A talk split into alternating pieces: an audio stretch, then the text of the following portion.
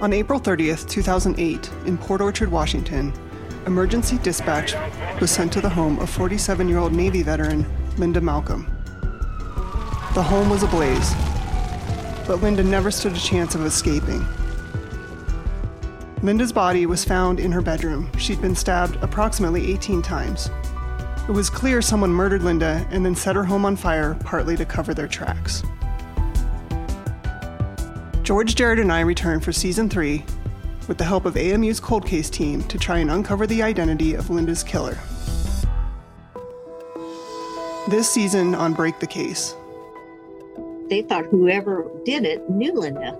She was taking a new job, so this happened the day before she was moving to her new place. So the night before. She was physically going to be moving to somewhere else. Yes, she was physically going to move. So to me, in my mind, it's someone she knew. Here's the other thing the people who know what happened to her, there are people out there who know exactly what happened to her. Yeah. We have to create a net big enough that we capture the person who knows. It might just be one person in the whole world. And somehow, some way, we've got to find them. What we can say with pretty high confidence is that she passed away before the fire because her CO2 level was 9%. She bled out internally and externally.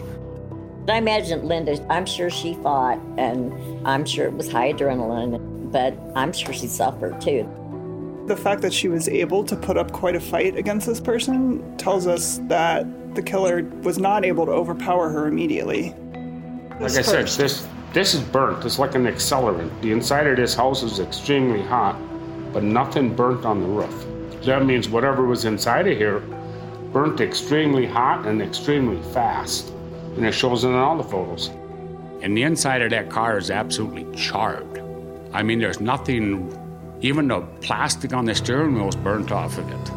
I'm yeah. still trying to get over the devastating thing that my sister was stabbed 18 times.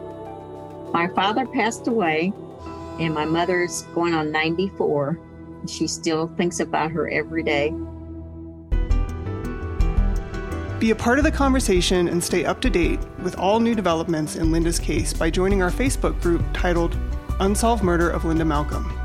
You can also follow us on Twitter at Break the Case AMU.